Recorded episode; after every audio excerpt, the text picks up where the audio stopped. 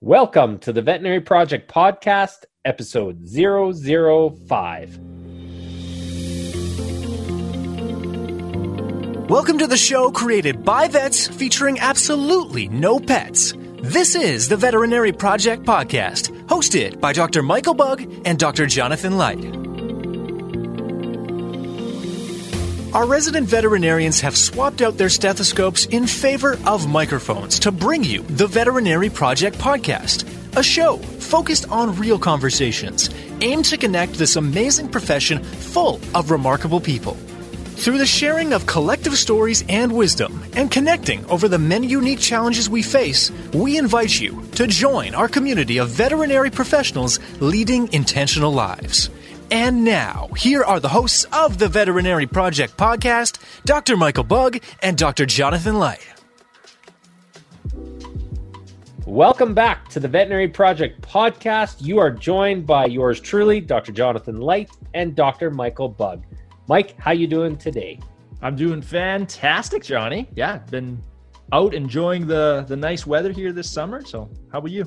Yeah, same thing. We're enjoying the nice weather in Western Canada. And overall, I'm excited about today's podcast and our host, uh, excuse me, our guest. And overall, I'm just I'm I'm happy, and you can hear by the energy in my voice, um, by where this has gone over the last month and a half. We've had some fantastic guests on the show that are teaching us and we're learning from. And there's been great interactions on social media. Uh, and this is going places already areas that we didn't think or know that it would be going into. So I I'm very energized and excited about the future and um, the people that are on board with us so far. It has been uh, shocking, to be honest, about the amount of outreach and then the connections that are coming from that this early into this process. So it's it's been a very pleasant surprise.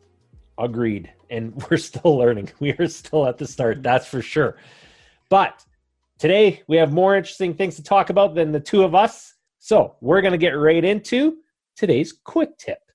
Right. Uh, so, my quick tip for everyone today uh, was something that I recently learned from some buddies that were at a conference. And the keynote speaker talked about how the skills you develop that have gotten you to this point are not the skills that you're going to need to get to your next sort of level up in your career or in your business. And then the really impactful part that they said was that you may, in fact, have to let go of those previous skills completely. And, and you know, that kind of hit me pretty hard as I think about uh, growing our business. And I think about this in the veterinary business. You know, you're growing your skills as an actual clinical veterinarian. And then if you want to take that into practice ownership, you actually may have to let go of those skills and fully step into that that new role to to level up to the next level so that would be my quick tip is letting go of those old skills to to move to the next level excellent thanks for the share mike and it's something that's already come into handy within the last week for myself in our own conversations together so very very relevant and applicable so with that i'm going to introduce our guest for today her name is Dr. Helen Newton, and Helen is joining us from Edmonton, Alberta. She obtained a Bachelor of Science in Biology prior to pursuing her DVM at the Western College of Veterinary Medicine in Saskatoon, Canada. She then spent four years in general small animal practice just outside of Houston, Texas, where she was bitten by a travel bug. That meant she spent the next three years doing locum work in Australia and Finland and all of her clinical experiences led her to discovering a passion for nutrition. And in 2015, she joined Nestle Purina Pet Care Canada. Her favorite part of her role with Purina is helping practices navigate complex medical histories to find an appropriate diet choice. She also loves presenting information to students and veterinary staff members in a relatable and relevant form to help them convey nutritional information to their clients and ultimately benefit the health of their pet patients. As I said, she now lives in Edmonton, Alberta, with her two cats, her husband, and their three year old son. And they have a new baby on the way. In this episode, we are going to be navigating working in a multi vet practice just out of school in a different country, taking her veterinary knowledge and moving that into a completely different continent and how she made that happen. Then, how she moved into the nutritional industry and some of her tips and tricks for those that might be looking at that as a possible career choice either now or in future. So, without further ado, welcome Dr. Helen Newton.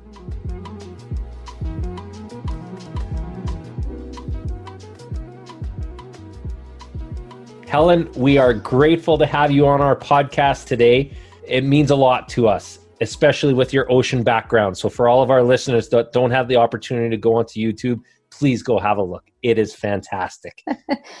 Thanks so much for having me today. I'm really excited. Um, and just for anyone who's curious, that picture was taken on the west coast of Australia. It's a uh, the west coast is a real hidden gem. I think we'll probably talk about it a little bit today, but yeah, if you haven't checked out Western Australia, please do.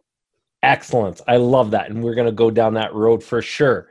I thought where we would start is a little bit about your work in a multi vet practice right out of school and what that looked like for you and understanding a little bit more um, some of the concerns you had going out and then some of the adventures and the fun that you had going out into practice in what sounds to be quite a large practice that you started in you bet, absolutely. So um, I'm a 2008 grad from the Western College of Veterinary Medicine in Saskatoon. Yeah, with with in Mike's class, and right. um, and yeah, right out of vet school, I actually moved down to a suburb just outside of Houston, Texas. So um, you can imagine coming from Canada, spending the last four years in Saskatoon, Houston was was quite a climate change for, for one thing and then also you know a lot of what i saw from a veterinary veterinary medicine perspective was quite different down there um, compared to what what we saw in canada and, and what we were taught you know i have memories of second year microbi and parasitology where the instructors would brush over topics and say oh you'll only ever have to know about these if you practice in the southern us and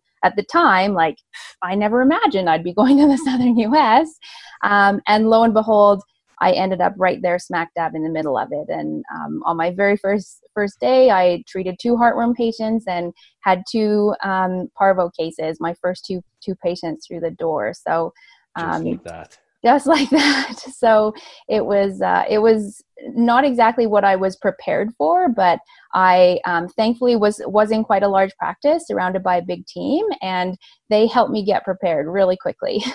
How many DVMs in this particular practice? Yeah, so there were um, five other DVMs in addition to me, okay. and we rotated rotated between two practices. So one of the practices had sort of anywhere from three to to five veterinarians working at one time, and then the other practice was just one or two vets at a time. In our pre talk, you discussed a lot about um, having that multi vet mentorship right off the start. Tell us a little bit about that because I think that's really interesting. Not only jumping to a new country, but then choosing the practice and being conscious of it. I yeah. think that that uh, that resounded resonated with me.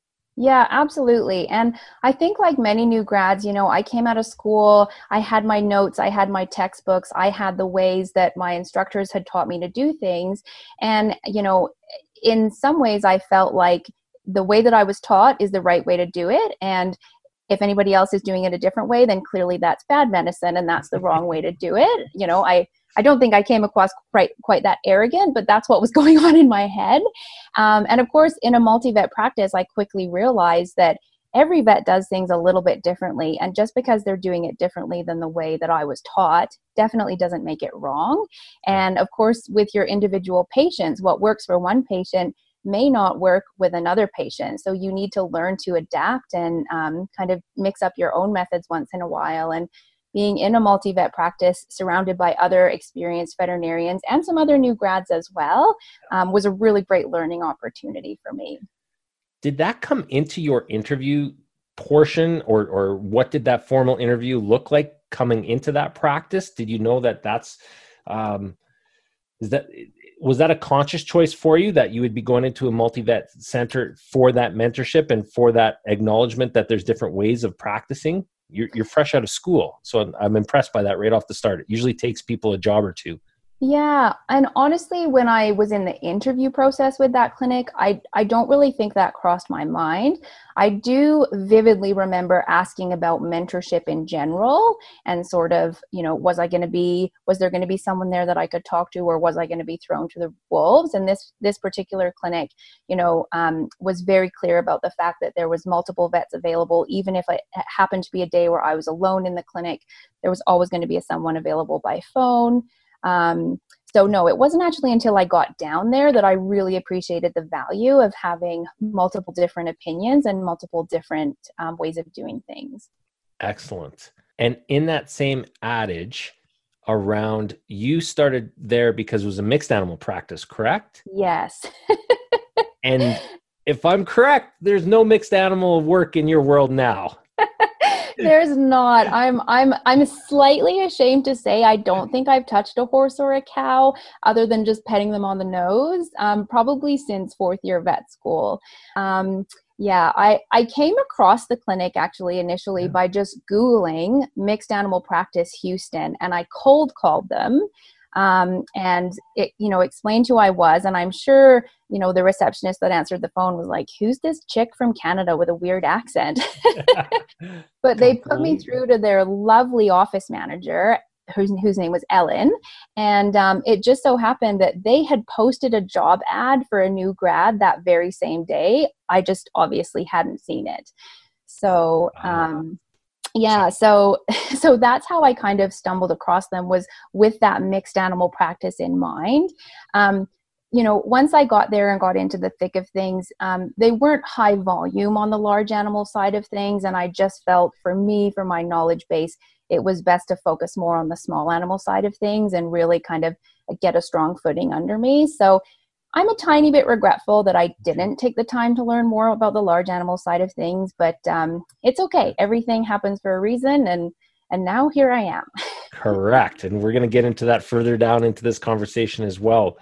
From the standpoint of moving more small animal, was that a di- direction that your bosses moved to you based on what was needed in the practice, or was that something that you decided, hey, I'm stronger in this area, or I'm feeling more comfortable in this area, so I'm going to keep to my comfort zone?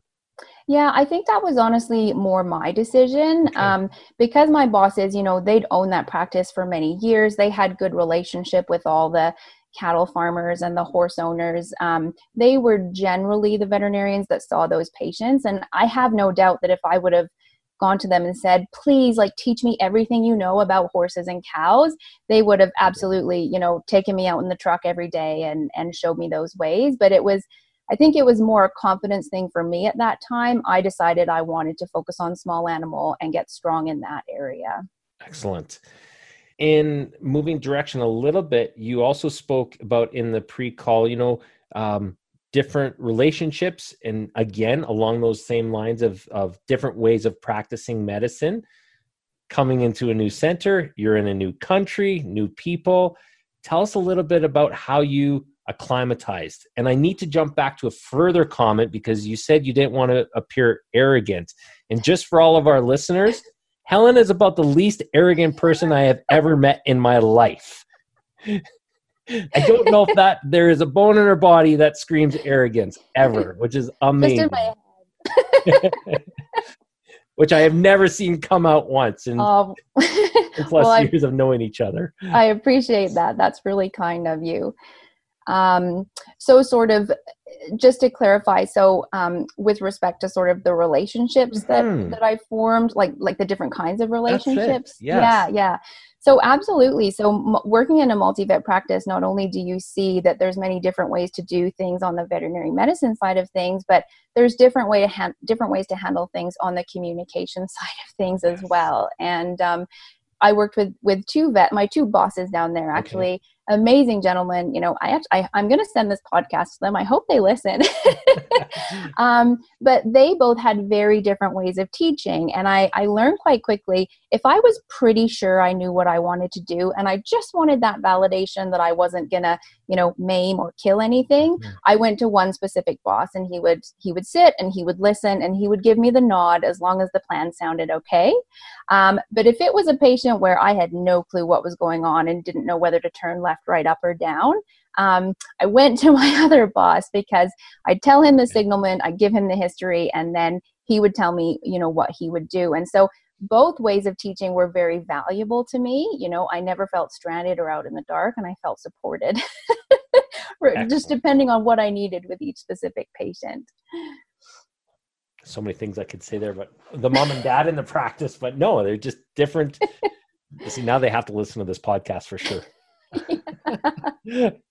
Excellent. So you were down there for four years. The experience must have been amazing from stepping out of your comfort zone, being in a new country. But then on top of that, you decided at four years into practice to do something completely different. Tell us a little bit about that. I did, yeah. Um, so, you know, I was at a time in my life where I was um, approaching 30, um, you know, single. I wasn't tied down by anything at that point, rented my apartment, didn't have a mortgage, had some student loans, but, but, but wasn't tied down by anything. And I really wanted to um, kind of get out and see the world a little bit. Mm-hmm. so, um, my initial plan was actually maybe I could take a month off and I could go to Italy and I could eat pasta and pizza and swim in the Mediterranean and enjoy some culture and some architecture and then and then come back to work. And um, it was actually with some prompt. So, so I asked my bosses if I could have a month off, and they said, "Yep, Helen, no problem."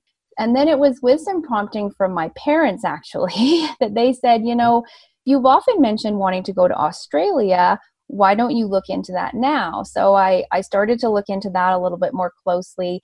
Um, there was, the, I don't know if it's still this way, but at that time, there was a time limit on the work, the ease of getting a mm-hmm. working holiday visa. I think you had to be like 31 or something like that by the time you go. So there was a bit of a clock ticking there. Um, and so I, I thought about it realized that having studied in North America and written the NAVLE exam, it would be very easy for me to get a veterinary license in Australia. And um, so went back to my bosses and said, hey, remember how I asked for that month off? Um, I'm actually thinking it might look more like six months to a year, and I'm going to go to Australia. so um, thankfully, they, they were really supportive. I mean, I, I know they were sad to see me go, but at the same time, they knew that it was something that was important to me to kind of spread my wings and um, push those boundaries a little bit. And so after a few months of of packing and prepping and tying up some loose ends, um, yeah, I hit the road for Australia and you went there, which is pretty impressive.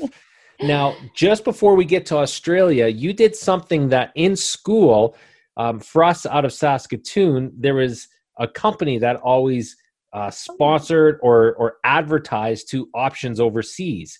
You're the first person I've ever known that's actually taken advantage of that. And this is not a sponsorship for that company because I actually don't even know if they exist anymore. But yeah you took hold of that and you use that company as a, a, a, platform to get there. Can you tell us a little bit more about that experience yeah. and, and what you did?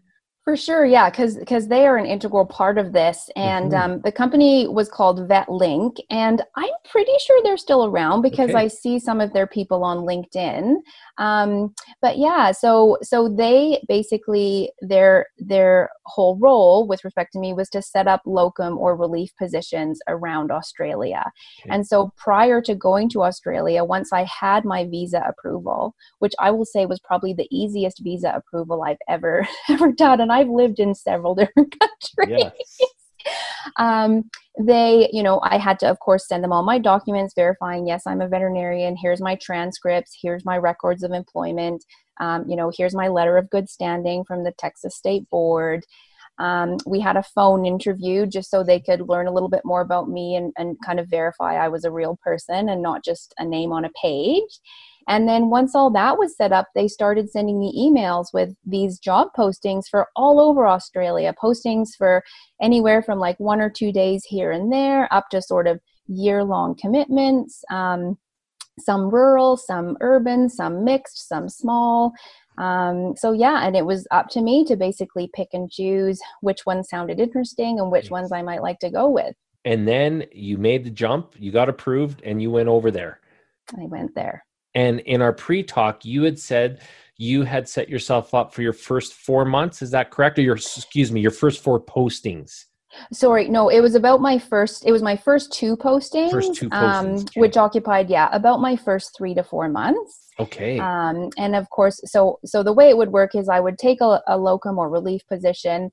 Um, I'm saying relief for all the U.S. Uh, veterinarians who are listening. um, so I would I would take a position, you know, work my butt off for the length of that position, and, and the positions I had ranged anywhere from three weeks up to three months, um, and then I'd take take time off, usually about a month, and I would go into what my my friends and family uh, fondly refer to as power tourist mode. Yeah. and I would see as much as I could see in the massive, beautiful country that it is with the time that I had and you and Mike have a connection there, as Mike spent a long time in Australia as well. Yeah, and I don't yeah. think I realized that until I listened to your podcast. Yeah, I I uh, kind of did the same thing with my employer. Um, I was like, hey, I'm thinking of going traveling, and then the duration I was going to go for just kept increasing and increasing, and it eventually turned into I don't know when I'm coming back. I- am out of here. Um, I'm so curious because I started down the path of setting up the steps to work in Australia mm-hmm. as a tourist, right? Like I had no plans of moving there, but I never did actually practice. What was what was like the learning curve jumping from North America practicing in Australia? Yeah. So, I mean, they definitely see some things there that we don't commonly see in Canada. Um, and of course, Australia is such a massive country. Depending on what part of the country you're in, those diseases can be quite different. Um, mm-hmm. I remember going into my first practice and opening the fridge and seeing like five different vials of snake antivenom and thinking, oh my God, what have I gotten myself into? um, because that's a reality. That's what what they deal with there. You know, um, Sydney has a fair amount of tick paralysis, so I learned quickly how to yeah. handle those. But you know, if there's one thing I learned um, going into these clinics as the outsider, it's that you know the majority of people in these clinics they are happy to assist you they're not expecting you to come in already knowing what their protocols are and how they do things because of course every clinic does things mm-hmm. a little mm-hmm. bit different but if you can go in with an open mind willing to listen willing to learn and, and work together um, you know you're not going to have any problems with with adapting to the way they do things and and still managing to practice you know good quality medicine at the same time excellent yeah and what would you think as your biggest takeaway of that veterinary experience being overseas on your own at that point and learning? Yeah. Um, so this is kind of random. So bear with me on this. But okay. when I was in Australia, I heard a quote um, that had nothing to do with veterinary medicine at the time. It came from someone I met while traveling. And when you first hear this quote, I can guarantee you, you're either going to sort of like cock your head to the side and say, What? Or you're going to think of immediately 10 reasons why the quote is ridiculous and want to have a fight about it. okay. Bear with me for here. Um, so the quote specifically is Where there is doubt, there is no doubt. And so, so stew on that for a second. But I've at the time, truthfully, it it applied for me um, going through some relationship stuff. Okay. but I've since then um, applied it to many areas of my life, including veterinary medicine. And it's basically a reminder that if you're having doubts about something, if you've got that gut feeling that something is not right about this, whether it's a job that you're in, whether it's a relationship you're in, you know, whether it's a new car you're thinking about buying, um, take a moment to pause and figure out where those doubts are coming from and what you need to do to quell them or fix them, you know. And it might mean a dramatic change, it might mean looking for a new job, it might mean looking for a new partner, um, it might just mean making some small changes in your own lifestyle or perhaps, you know, discussing with your employer or your spouse um, some things that, that you can work on together to to take away those doubts and make you um, feel better about that situation. So that was my big it. But It didn't yeah. come originally from veterinary medicine, but I've definitely used it in uh, you know multiple veterinary situations since then. Thanks for sharing all of yeah, these I quotes like we're learning, and I really like that. And that's not a quote I've heard before. Mike, have you no. heard that one? No, I've never heard that. I like it. I'm going to have to stew on it a little bit. Yeah, yeah, stew on it. The only caution I would say is use ca- if you're thinking about starting a family, maybe don't use that quote because I have yet to meet any parent who was like, "Oh yeah, I was 100% ready to be a parent. I knew I had everything under control." I think all of us have had doubts in that department. So maybe use caution there, but with respect to jobs and relationships, yeah, have at her. Love it. Now, there is another quote you also shared, which I have to put into this podcast, okay. which I think is very relevant. And it was something along the lines of an older gentleman while you were traveling. Oh, yes. And I'm, I have to put you on the spot because I think it's yeah. relevant both to personal and professional.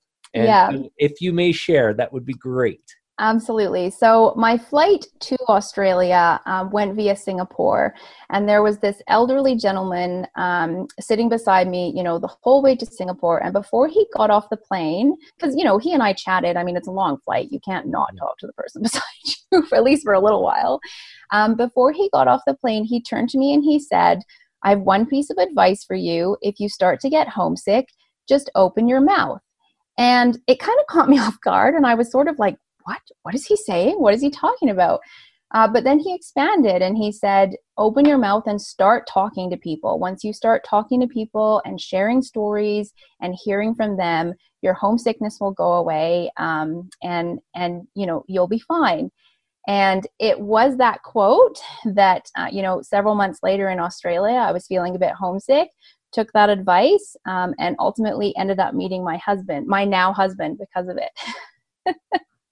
so amazing. And you guys yeah. started off in friends and then reconnected later on in the trip and yeah, exactly. Exactly. Yeah. When I first met him, I was very much set on Australia is my time. I'm going where I want to go. I'm working the jobs I want to work on. I'm not going to be tied down by no man.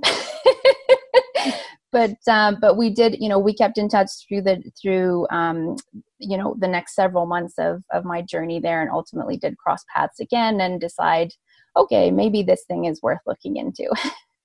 Excellent. And the rest is history. Yeah. I, that one's that's another great quote. Exactly. Like, We're two for two for today. It's so it's so awesome. When I think of that, it's in your story all the good things that are coming from you just putting yourself out there, right? Like calling a clinic in Houston, chatting up someone in Australia, and good things come of it when you put yourself out like that. I love yeah. it. Absolutely. Yeah. What's the worst that can happen? That's it. Yeah. Right there. so then moving forward, Helen, you now find yourself in Edmonton, Alberta, Canada. I do. You have a three and a half year old son. I do. What do you do in your professional life today? So today, uh, my official title, I'm a veterinary communication manager with Purina. So I mainly focus on the Purina Pro Plan veterinary diets, but um, you know, I, I sort I have familiarity and I have to sort of be able to answer questions about all of the Purina products. Yes. And um, yeah, veterinary communication manager. Some companies call them technical services mm-hmm. veterinarians. I'm basically one of the people when you're in practice and you have a patient and you have no idea how to nutritionally manage them, um, you can reach out to me or, or one of my coworkers and we can help you navigate that. Um, and if it's something, because I'm not a board certified nutritionist, I just yes. have spent the last five years of my life pretty much learning nothing but nutrition. um, yeah. But if it is something that's you know above our heads or something we haven't seen before, Purina of course does have um, board certified nutritionists on staff that are just a phone call away for me, and I can um, I can get a consultation with them. Excellent. So you provide nutritional support. You'll go into clinics, and then on top of that, you you're a connector you're a connector in, in the field for veterinarians that may need even additional help. Um, this is a job of which both you and I know many people uh, want to know more about, whether Absolutely. it's getting into the pharmaceutical world, the nutrition world, different jobs that aren't the day to day associate veterinarian roles. Mm-hmm. Yes. And there's a couple aspects I'd love to ask your your perspective on um, when it relates to um, one. You started off as a nutritional in a territory rep role, correct? Absolutely. Yep. I was, you know, what's commonly referred to as the sales rep, going yes. clinic to clinic every day, um, talking to whoever would listen. Yeah. and that's pretty impressive because you had a veterinary degree. I did. Yeah, I do. Yes. You yeah. do. And, and, um, I, I bring this up in full context as I've been in a similar role on the pharma side where there are people, there are individuals within the clinic that can look down on you for that role why are you taking a territory role with a veterinary degree? Yeah, yeah. And um, I mean, I can be honest, I can honestly mm-hmm. say it's a stepping stone. I mean, you know, there are a lot more territory manager roles available than there are technical services veterinarian roles. Um, you know, and so for me, it was an entry point into the industry. I was also fortunate enough that one of Mike and I's classmates is also a territory manager with Purina. She's been doing, um, she started actually with Purina a year before me, loved it, speaks highly of it. And so, um, you know, I, I saw how much she enjoyed her role and how much she loved what she was doing. And, and so i never really i never felt like oh this is below me or i shouldn't be doing this to me it was awesome if i can do what she's doing and it opens doors to all these other opportunities then then life is golden. Excellent. Yeah. And is that something that when you were in school, you ever thought you'd be down this path that you're now down? I really don't think so. I remember technical services veterinarians coming to speak to us um, when we were in school. And I remember thinking to myself, you know, I wonder how they got into what they're doing. And I remember thinking, you know, wow, they must be so smart in their different fields to, to get a job working for a drug company or a nutrition company. Um, but I, I don't, I myself, I never pictured myself in that role. You know, I think like like many people who are going through vet school, I pictured myself going out into practice, maybe owning a practice one day. Um, I hadn't really thought outside the box too much. Okay. And what made you then jump to saying, hey, Laura, I may, sorry, I put Laura on the spot. She's the territory rep that is with Purina still. Hey, Laura, I'm interested in this role. What is it about? How did you communicate that? And, or had you set yourself up with others in the nutrition or the pharma industry to understand that role better so that you made that eventual choice that hey i want to step out of practice yeah. Um, interestingly enough, I, I actually had not. So, speaking of paths crossing, Laura and I actually crossed paths in Australia as well. She was out there for a while, and so we had kept in touch when when she moved back to Canada. Um, and she knew that I was at a little bit of a transition point, thinking maybe I wanted to try something different. I just wasn't hundred percent sure what that something different would be. Um, at at the time actually i i don't know if we'll touch on it today i spent a year also in finland and during that year um, spent you know hundreds of hours volunteering with a veterinary dental specialist mm-hmm. um, and learning tons about dentistry and so i was i was also at a crossroads of like hmm could i pursue a dental specialty i'm not sure So it, it, was more an opportunity that came available. Laura reached out to me and said, Hey, we're looking for a new territory manager for Northern Alberta. If you're interested, you should apply. And I decided to, to take that leap and give it a go. And now you've been there almost five years. I'm coming up on my five year anniversary. Yeah. And into a different role, which again, uh, different opportunities, different challenges, different uh, yeah, like I said, opportunities. Yeah. And I think that's one of the things I love the most about industry now that I'm in it. I didn't realize it at the time, but there's so many directions to go especially with a veterinary medicine background you know there's there's the traditional territory manager role there's the technical services veterinarian but then there's roles that if you're interested in things like marketing or business or um, you know e-commerce you know there's so many different directions you can go um, you know if i was willing to relocate to somewhere like our, our head offices in st louis i could get closely involved with research if that was a path i wanted to go down so um, yeah, the the sky's really the limit with the opportunities. So for those that may be in practice right now and are interested, and even in our pre-talk, you discussed on how often that comes up in conversation. Daily. What's your recommendation for next steps that they should take? Because there's a lot of people that talk about it, yeah, and very few that do it. Yeah, absolutely. So my number one recommendation is is to network, and um, when I say network, start by getting to know the reps that are coming into your clinics. You know, they may not be veterinarians, but they have a lot of information that they can share with you about you know the products that they're representing they can help you not only understand the products but help you to um, you know translate that information into words and phrases that the pet owners can understand and um, once you sort of express that interest and make that interest clear and and take the time to get to know these reps that are coming into your clinic it's a great opportunity for you to also say hey i'm interested in potentially pursuing a career in the, in the veterinary industry um, can you can you tell me if you know of anybody who's hiring or, or do you have any suggestions for me because um, in the grand scheme of things, the reps that are out in the field, and that includes, you know, the sales reps, that includes mm. the vets like me, um, it's a relatively small community. we all know each other. You know, for the most part, we know who's getting pregnant and who's going to need a mat leave covered. We know who's transitioning to a different role within the company and they're going to be hiring to replace that position. And, um, you know, those reps, me included, can often, you know, kind of give you those heads up so that you can be prepared when that job posting hits, you know, whatever website it's going to hit, you can apply and, and you can be prepared to, to interview for that, that position. Excellent. So being proactive and again, just as you've done, it sounds like your whole career, take part in the directions you want it to go in. Exactly. Yeah. And just to be completely sarcastic, which I'm going to be, is you're telling me that reps from Purina speak with reps from Royal Canin and other. we do. No we no way.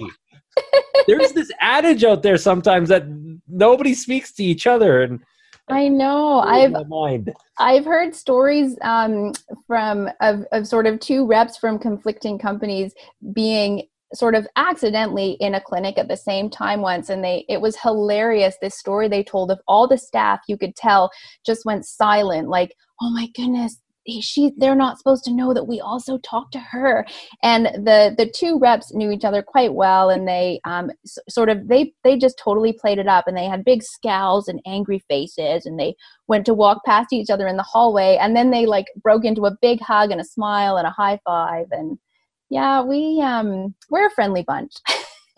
That's so funny. That's such a good prank. Love it. Um, yeah. Love it. Anything else as an advice or learnings in your last five years within the nutritional industry um, that you would love to share? You know, you're in it, your experience, you're growing within that that um, that group, and and it takes a while to get to know industry. Uh, anything else that you'd like to share from that perspective? Yeah, I think just sort of building on on what I, I feel like maybe I've already said, and um, just you know take advantage in a good way um, of the reps that are coming into your clinic. You know, I think um, going back to what you initially said about some clinics maybe sort of looking down on sales mm-hmm. reps. Um, I think being when I was in that role and I and being a veterinarian, I sometimes actually it was the opposite, and I kind of got my foot in the door with veterinarians, with um, medical directors and things because they knew I was a vet and I could I could talk that science. But that being said, just because the person coming in your door doesn't have a veterinary degree doesn't mean they don't have any information they can offer you. Like, like I already mentioned, they can give you excellent information about the products they're representing and how those products work. They can help you navigate how to talk about those products with the clients you're recommending them for. Um, and depending on their own backgrounds, they can often help you out in other areas of the practice that that you didn't even know. You know, one of our territory managers, she was a practice manager for a large clinic for I think about 10 years before she joined us. And I love my road days with her because I learn so much from the practice management side of things. Um, you know, when she's talking talking to the to the different clinics and um, you know everybody's got that different skill set if you're just willing to take that little bit of extra time to hear what they have to say and see what they have to offer excellent i love it and 100% agree with you great mike anything else before we move to the impact round where we challenge helen and I, I mean, the thing that jumps out at me is uh, the courage, I guess. Like you've practiced on three continents. That that is so cool. Um, to just take charge and put yourself out there and go after it. I think that's impressive. Thank you. Thank thanks. That that means a lot. and now balancing full time, being a mom, wife, traveling, everything else that goes with it. Yeah busy lives. Okay. well, with that, we're going to move into the impact round. Okay. And our impact round is a series of short questions of which you can answer quickly or go on tangents as you will. Okay. And our first question today is Are you a cat or a dog person? This one's a bit too easy for me. I am a cat person. Yeah, I have I have two cats at home. I love dogs. You know, canine medicine and nutrition are very interesting to me, but I'd rather snuggle up with a cat the cats are completely winning right now. I love this. True or false? Mm. I knew I wanted to be a veterinarian since I was a kid. Hmm. so, my dream to be a vet started around grade nine. And as much as when I was in grade nine, I thought I was an adult that knew everything. Um, looking back, I was definitely still a kid. So I'm I'm going to say um, yes. I guess I knew since I wanted to be a kid. nice. How would your friends describe what you do for a living? I think that all depends on whether they have pets or not. my um, my friends who have dogs and cats, the majority of them, I think, would say that I'm a veterinarian who does something to do with nutrition. Um, because I think most of them I've, I've given some nutrition advice to over the years.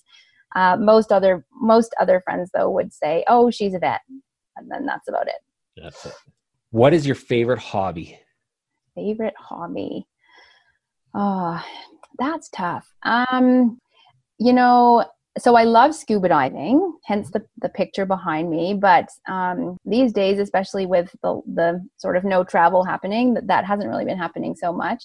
Um, but you know what I've always loved through my life is arts and crafts. as cheesy as that sounds. And now that my husband, or my husband, my son is three and a half and um, is learning to cut and glue and stick things on, it's like, you know, the, the dining glory. table becomes my craft table slash his craft table. And yeah, I'm in my, my glory. That's for sure. Awesome. what in the world are you most grateful for? Most grateful for.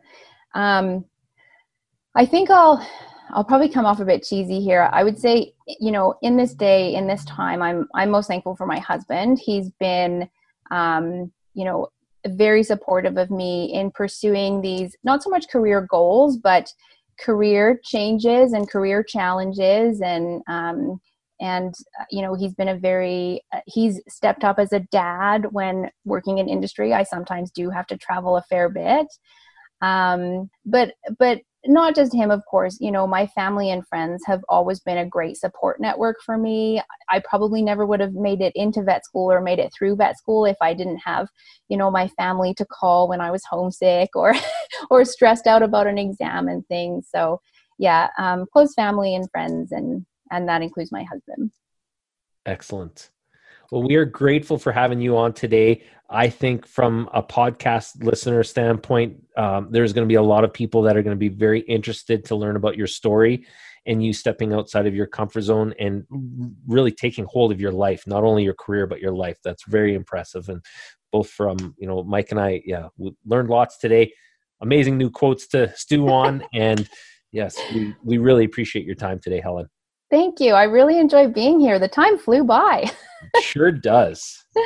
So, right before we take off, if people want to get a hold of Helen and talk with you further, what is the best platform to do so? How do they get a hold of you?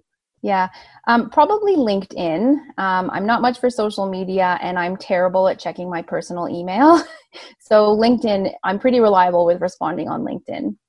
Okay, excellent. So, for everyone that wants to reach out to Helen, please find her on LinkedIn. And with that, we come to the end of our podcast today. And as always, the last message um, we want to leave with yourself. And what message do you want to leave for the veterinary community? Yeah, I, I would just encourage everyone to take some time to make yourself aware of what resources you have available around you um, you know don't rely on everything else to be to be brought to your attention if it's you know, if you're wanting to learn more about something, you know, take some time to learn what specialists are in your area, reach out to them, see if they'd be willing to, you know, spend some time with you or at least spend a spend an hour on the phone with you answering your questions. And and I think another hidden area that a lot of veterinarians forget about is um, you know the provincial and state and federal sort of licensing agencies and medical associations they're doing a lot of work behind the scenes and have a lot of resources available to help us. Um, you know, everything from legal resources to mental wellness resources. So don't forget about them. Um, and of course, like I've already harped on, don't forget about your reps. They can be a great tool in your toolkit as well. Thank you for listening to the Veterinary Project Podcast. As a recap, on behalf of our hosts, the Veterinary Project Podcast will be releasing new episodes weekly. So be sure to tune in as we bring you more conversations aimed at helping you enjoy a life well lived. If you enjoyed what you heard on the show and you want to stay in the know, please like, love, and or subscribe to the podcast on the listening platform of your choosing, as we're available on all the usual suspects. If you know of others that may benefit from these conversations, we'd love it if you please share the show with them, as this will help us grow our community to reach more and more veterinary professionals. Speaking of which, if you are a veterinary professional and would like to get connected with more like minded individuals who are joining us on this journey, please send an email to the veterinary project podcast at gmail.com, and we'll invite you to be a part of our private Facebook group. General feedback, requests for information, or perhaps requests to be a guest on the show can also be sent to the Veterinary Project Podcast at gmail.com. Dr. Michael Bugg and Dr. Jonathan Leicht, thank you for listening to the show, and we'll catch you again next week for another episode of the Veterinary Project Podcast.